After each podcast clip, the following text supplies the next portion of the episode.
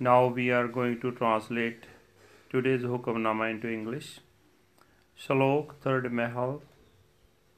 This sloka is uttered by Guru Amar Das Ji, third Guru of the six.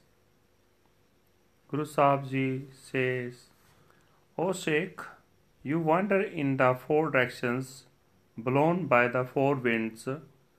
Bring your mind back to the home of the one Lord Vaheguru. Renounce your petty arguments and realize the word of the Guru's Shabad. Bow in humble respect before the true Guru. He is the knower who knows everything. Burn away your hopes and desires and live like a guest in this world. If you walk in harmony with the true Guru's will, then you shall be honored in the court of the Lord Vaheguru.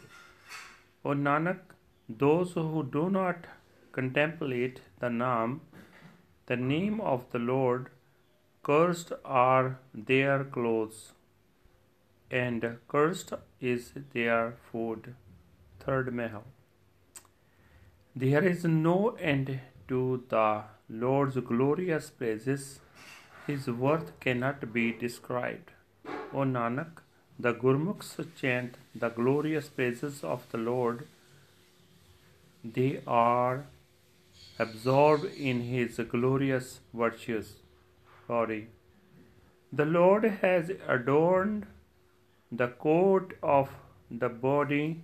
He has embroidered it with devotional worship. The Lord has woven His silk into it in so many ways and fashions. How rare is that man of understanding who understands and deliberates within. He alone understands these deliberations, whom the Lord Himself inspires to understand. Poor servant Nanak speaks. The Gurmukhs know the Lord, the Lord is true. Waheguru ji ਕਾ ਖਾਲਸਾ ਵਾਹਿਗੁਰੂ ਜੀ ਕੀ ਫਤਿਹ ਸਤਨਾਮ ਵਾਹਿਗੁਰੂ ਸਾਹਿਬ ਜੀ, ਸ਼ਲੋਕ ਮਹੱਲਾ ਤੀਜਾ। ਸਿੱਖਾ ਚੌ ਚੱਕਿਆ ਚੌ via ਇਹ ਮਨ ਇਕਤ ਘਰ ਆਣ। ਇਹੜ tehੜ ਛੱਡ ਤੋ। ਗੁਰ ਕਾ ਸ਼ਬਦ ਪਛਾਣ। ਸੇਖਾ ਚੌ ਚੱਕਿਆ, ਚੌ ਵਾਇਆ, ਇਹੋ ਮਨ ਇਕਤ ਘਰ ਆਣ। ਇਹੜ tehੜ ਛੱਡ ਤੋ, ਗੁਰ ਕਾ ਸ਼ਬਦ ਪਛਾਣ। ਸਤ ਗੁਰ ਅੱਗੇ ਢੈ ਪਉ ਸਭ ਕਿਛ ਜਾਣੈ ਜਾਣ। ਆਸਾ ਮਨਸਾ ਜਲਾਏ ਤੋ, ਹੋਏ ਰਹੋ ਮਹਿਮਾਨ। ਸਤ ਗੁਰ ਕੈ ਭਾਣੇ ਪੀ ਚੱਲੈ, ਤਾਂ ਦਰਗਹਿ ਪਾਵਹਿ ਮਾਣ। ਨਾਨਕ ਜੇ ਨਾਮ ਨਾ ਚੇਤਨੀ, ਤਿਨ ਧਿਗ ਪਹਿਨਣ ਧਿਗ ਖਾਣ। ਮਹਲਾ ਤੀਜਾ ਹਰ ਗੁਣ ਟੋਟ ਨ ਆਵਈ, ਕੀਮਤ ਕਹਿਣ ਨਾ ਜਾਏ। ਨਾਨਕ ਗੁਰਮੁਖ ਹਰ ਗੁਣ ਰਵੈ, ਗੁਣ ਮਹਿ ਰਹਿ ਸਮਾਏ ਪੌੜੀ। ਹਰ ਚੋਲੀ ਦੇ ਸਵਾਰੀ, ਕੱਢ ਪੈਂਦੀ ਭਗਤ ਕਰ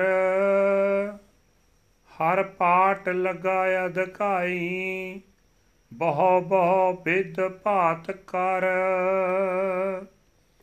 ਕੋਈ ਪੂਜੈ ਬੁਝਣ ਹਾਰਾ, ਅੰਤਰ ਵਿਵੇਕ ਕਰ। ਸੋ ਬੁਝੈ ਇਹ ਵਿਵੇਕ, ਜਿਸ 부ਝਾਏ ਆਪ ਹਰ। ਜਨ ਨਾਨਕ ਕਹਿ ਵਿਚਾਰਾ ਗੁਰਮੁਖ ਹਰ ਸਤ ਹਰ। ਹਰ ਚੋਲੀ ਦੇ ਸਵਾਰੀ ਕੱਢ ਪੈਦੀ ਭਗਤ ਕਰ ਹਰ ਪਾਟ ਲਗਾ ਅਧਕਾਈ ਬਹੁ ਬਹੁ ਬਿਦ ਭਾਤ ਕਰ। ਕੋਈ ਬੂਝੈ ਬੁਝਣ ਹਾਰਾ ਅੰਤਰ ਵਿਵੇਕ ਕਰ। ਸੋ ਬੂਝੈ ਇਹ ਵਿਵੇਕ, ਜਿਸ 부ਝਾਏ ਆਪ ਹਰ। ਜਨ ਨਾਨਕ ਕਹਿ ਵਿਚਾਰਾ, ਗੁਰਮੁਖ ਹਰ ਸਤ ਹਰ। ਵਾਹਿਗੁਰੂ ਜੀ ਕਾ ਖਾਲਸਾ, ਵਾਹਿਗੁਰੂ ਜੀ ਕੀ ਫਤਿਹ। ਇਹ ਸਨ ਅੱਜ ਦੇ ਹੁਕਮਨਾਮੇ। ਸ੍ਰੀ ਦਰਬਾਰ ਸਾਹਿਬ ਤੋਂ ਹੁਣ ਇਹਨਾਂ ਦੀ ਵਿਆਖਿਆ ਸਰਵਣ ਕਰਦੇ ਹਾਂ। ਸ਼ਲੋਕ ਮਹੱਲਾ ਤੀਜਾ ਤਨ ਤਨ ਸਾਹਿਬ ਸ੍ਰੀ ਗੁਰੂ ਅਮਰਦਾਸ ਜੀ ਪਾਤਸ਼ਾਹ, ਤੀਜੇ ਪਾਤਸ਼ਾਹ ਜੀ ਫਰਮਾਨ ਕਰਦੇ ਹਨ ਏ ਚੁੱਕੇ ਚੁਕਾਏ ਸ਼ੇਖ, ਇਸ ਮਨ ਨੂੰ ਇੱਕ ਟਿਕਾਣੇ ਤੇ ਲਿਆ।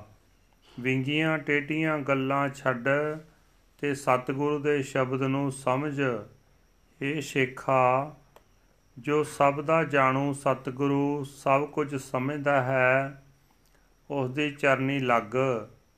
ਆਸਾਂ ਤੇ ਮਨ ਦੀਆਂ ਦੌੜਾਂ ਮਿਟਾ ਕੇ ਆਪਣੇ ਆਪ ਨੂੰ ਜਗਤ ਵਿੱਚ ਪਰਾਉਣਾ ਸਮਝ।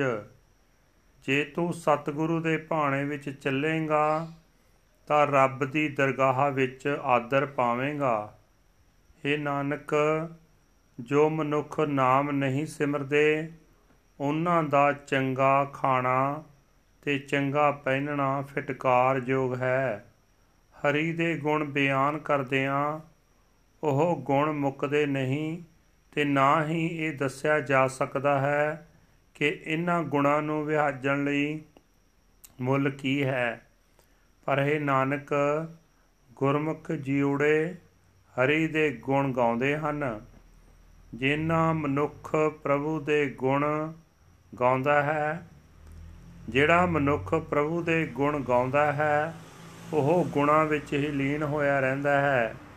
ਇਹ ਮਨੁੱਖਾ ਸਰੀਰ ਮਾਨੋ ਚੋਲੀ ਹੈ, ਜੋ ਪ੍ਰਭੂ ਨੇ ਬਣਾਈ ਹੈ ਤੇ ਭਗਤੀ ਰੂਪ ਕਸੀਦਾ ਕੱਢ ਕੇ ਇਹ ਚੋਲੀ ਪਹਿਨਣ ਯੋਗ ਬਣਦੀ ਹੈ। ਇਸ ਚੋਲੀ ਨੂੰ ਬਹੁਤ ਤਰ੍ਹਾਂ ਦੀਆਂ ਵੰਨਗੀਆਂ ਦਾ ਹਰੀ ਨਾਮ ਪੱਟ ਲੱਗਾ ਹੋਇਆ ਹੈ। ਇਸ ਭੇਤ ਨੂੰ ਮਨ ਵਿੱਚ ਵਿਚਾਰ ਕਰਕੇ ਕੋਈ ਵਿਰਲਾ ਸਮਝਣ ਵਾਲਾ ਸਮਝਦਾ ਹੈ। ਇਸ ਵਿਚਾਰ ਨੂੰ ਉਹ ਸਮਝਦਾ ਹੈ ਜਿਸ ਨੂੰ ਹਰੀ ਆਪ ਸਮਝਾਵੇ। ਦਾਸ ਨਾਨਕ ਇਹ ਵਿਚਾਰ ਦੱਸਦਾ ਹੈ ਕਿ ਸਦਾ ਥਿਰ ਰਹਿਣ ਵਾਲਾ ਹਰੀ ਗੁਰੂ ਦੇ ਰਾਹੀਂ ਸਿਮਰਿਆ ਜਾ ਸਕਦਾ ਹੈ। ਵਾਹਿਗੁਰੂ ਜੀ ਕਾ ਖਾਲਸਾ, ਵਾਹਿਗੁਰੂ ਜੀ ਕੀ ਫਤਿਹ।